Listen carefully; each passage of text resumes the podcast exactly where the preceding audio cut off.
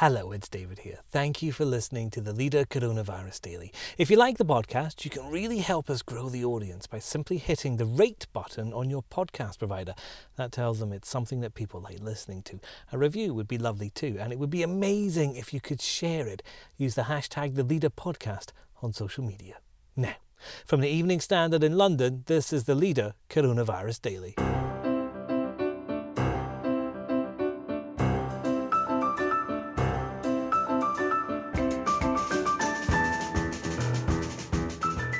Hi, I'm David Marsland. How the George Floyd protests in the States are risking the resurgence of coronavirus and why they think it's a risk worth taking. The overwhelming number of people involved in the protests tend to be younger, and younger people, as we know, appear to be less vulnerable to the virus. So, if there's any reason or logic, then that would be it. In New York, columnist Philip Delves Broughton on pressure for authorities to change tactics as Donald Trump threatens to send the army in and now the report itself uh, is showing what we already knew that the people from ethnic minority backgrounds are disproportionately dying with coronavirus. Chair of the british international doctors association dr. Chandra Kenneganti as an official report confirms a frightening link between ethnicity and coronavirus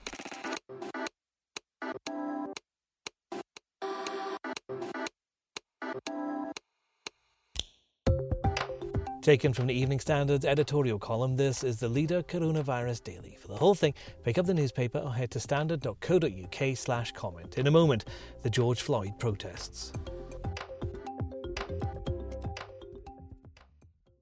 Hi there, I'm Lawrence Dallaglio, host of the Evening Standard Rugby Podcast, brought to you in partnership with QBE Business Insurance. The show is available to listen to now and across the Six Nations as Europe's elite go head to head in rugby's oldest international competition. Each week, we'll be looking at the QBE Predictor, which forecasts the results of each round of matches. QBE is one of the world's leading insurers, and they will help your business build resilience through risk management and insurance solutions. Subscribe now and download wherever you get your podcasts. As always, thanks for listening.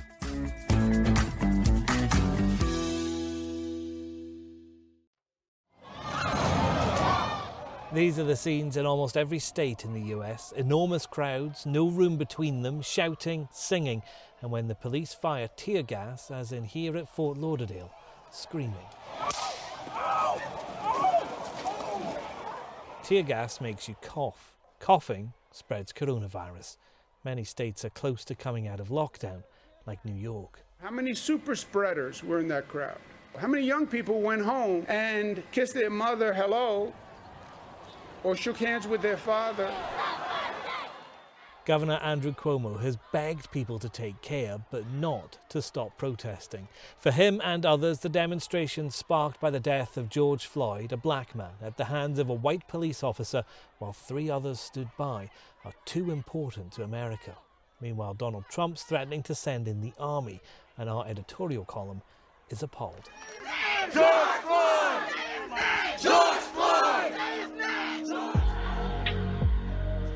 America has leaders who have risen to the horrific challenge of calming rage on the streets of many of its cities, but Mr. Trump is not one of them. Today, I have strongly recommended to every governor to deploy the National Guard in sufficient numbers that we dominate the streets. He has called the protesters terrorists and state governors who are trying to cope jerks. He has encouraged the militarization of the response, which has only fueled the rage. Black lives! Black lives!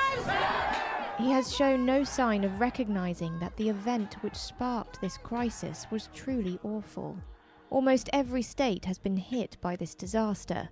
There are pictures of violence and destruction from coast to coast. In the middle of coronavirus, the consequences could not be worse. Chaos will not be beaten back by force. The choice is not between protest and politics. We have to do both, Barack Obama argues. The whole world will be hoping his country listens to the 44th president and not the 45th.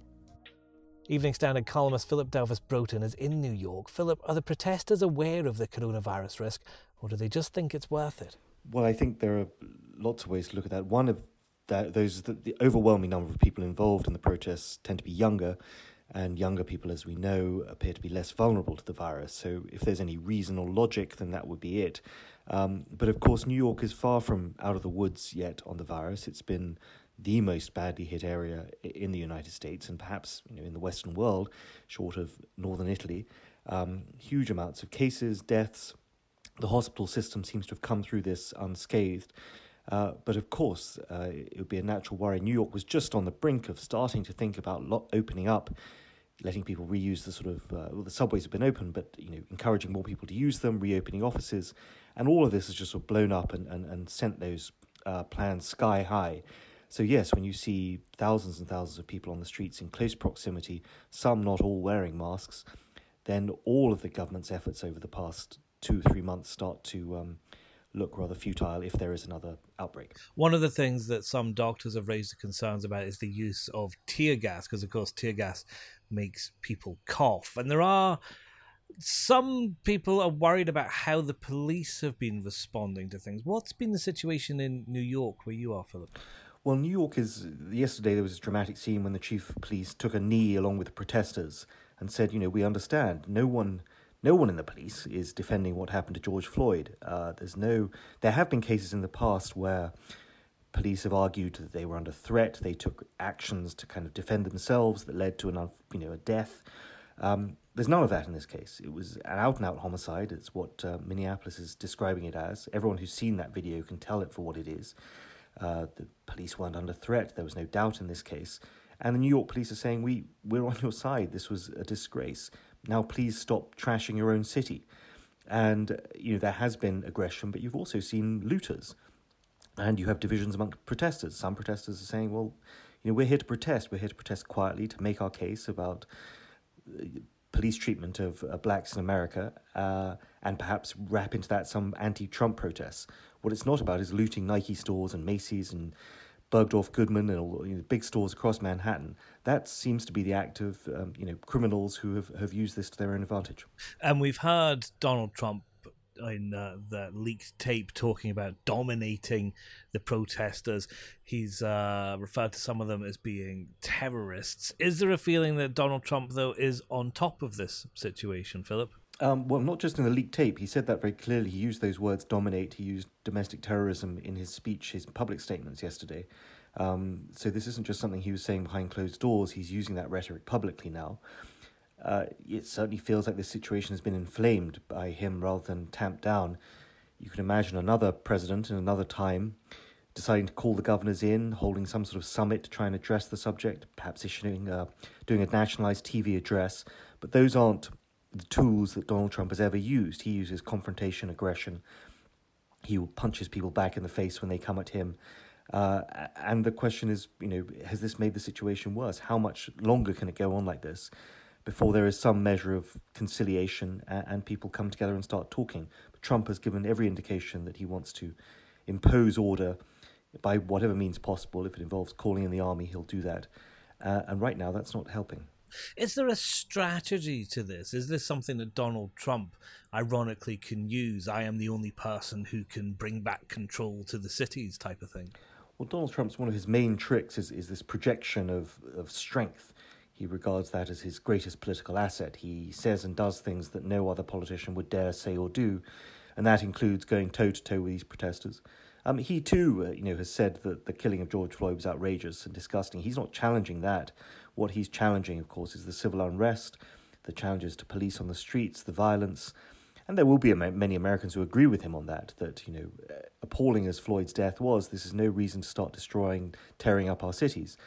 Um, there's reasons to protest, but not to loot. Um, so, to some extent, he will get that. But I think a lot of people, even amongst his own supporters, will say that's a reasonable point to make that you need to restore order, but there's also a sense that the country is going up in flames. You have a combination of a pandemic, an economic collapse, and all of this. And the country is looking for answers. And while some of his supporters love him being the strong man and the aggressor, there will be many who will say, no, it's, it's too worrying now for that kind of um, stagecraft. Uh, they want some real, real politics. Is support swaying away from him? I think there is a sense that um, he is meeting violence with aggression and there is a lack of conciliation. People think back to the 60s, that's where all the echoes are.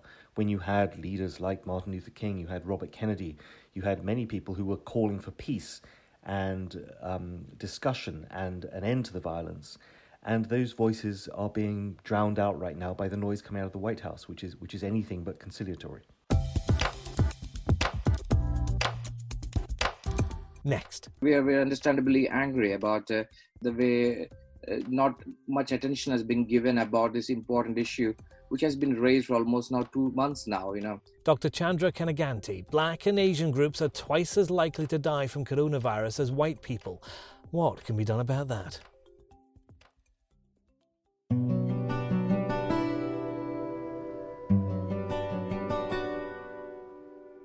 Public Health England has published a review which has confirmed that black, Asian, and minority ethnic people are more likely to die from COVID 19.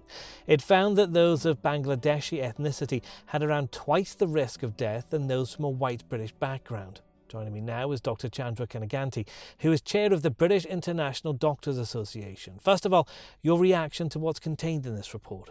I'm glad that the report has been released. We actually contacted Matt Hancock this morning. Now, the report itself uh, is showing what we already knew that the people from ethnic minority backgrounds are disproportionately dying with coronavirus. It has shown some uh, information which is important, like age remains the biggest risk factor. People of Bangladeshi ethnicity have twice the risk of death from people of uh, compared to people of white British ethnicity.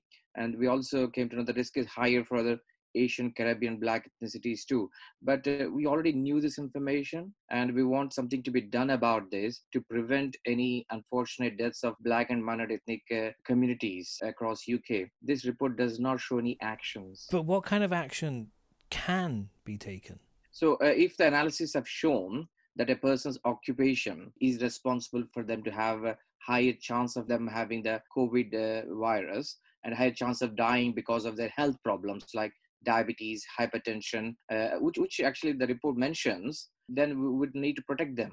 We need to protect them from frontline jobs where they're exposed to this virus more. So that's a simple action we are trying to achieve. The analysis did not consider a person's occupation or obesity, even though we know that both are known risk factors for getting seriously ill with coronavirus. You know, so there's a lot of understand advise people about the risk. It acknowledges in the report, but it has not gone further to come with as clear actions to telling employers, for example, that uh, if you do a risk assessment, these are the risks are there. So please protect your employees, you know, uh, of black and minority ethnic uh, origin. So missing out that information because it doesn't include details on occupation and how that affects people. That's quite a major miss. It is, and and uh, the report does look at disparities by age and sex, uh, geography, deprivation, ethnicity, and other health conditions like diabetes, hypertension that's good but to be honest uh, we already knew that and it has come with a lot of statistics.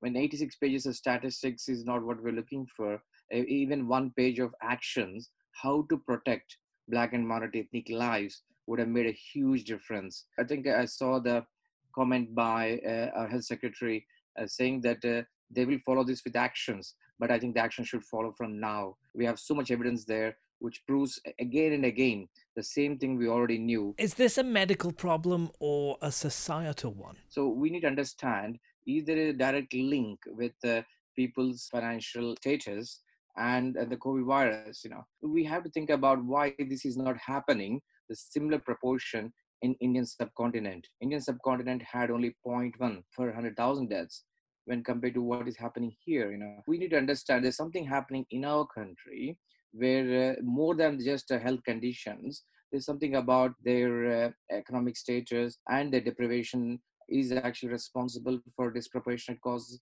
of death in black and minority ethnics. You're a GP. Have you been worried about yourself as you've seen the figures stack up and seeing where it looked like it was going? Well, I, I think it, it's uh, important to recognize that uh, the people who died more are 80 or older, they are almost 70 times more likely dying than those under 40. I'm 44 now. I have taken the risk and I currently work in a COVID hot clinic where we see suspected COVID patients as a GP. We know that at some point we will get it. And when we get it, we'll be probably disproportionately much worse compared to others. So we are, we are already accepted that fact that's going to happen.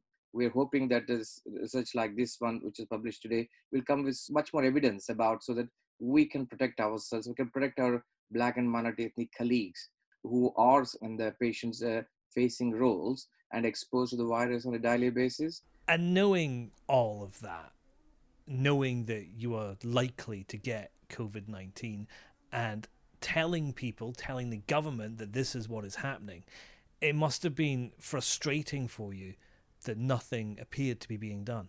This pandemic has exposed huge disparities in the health of our nation. So we, we, are, understandably angry about uh, the way uh, not much attention has been given about this important issue, which has been raised for almost now two months now. You know, this is not the case that uh, the actions have not happened yet. You know, and we do have some kind of uh, we came with our risk assessment tools in general practice, for example, and we are protecting some colleagues who are at high risk of uh, COVID-19 but uh, that's because we did it ourselves not because uh, we have a proper guidance that has come from the government you know. But uh, uh i'm sure uh, when uh, matt hancock health secretary has ordered this review he did with good intention. I hope actually follows his some good actions as well so that at least some lives of black and minority communities are protected from now onwards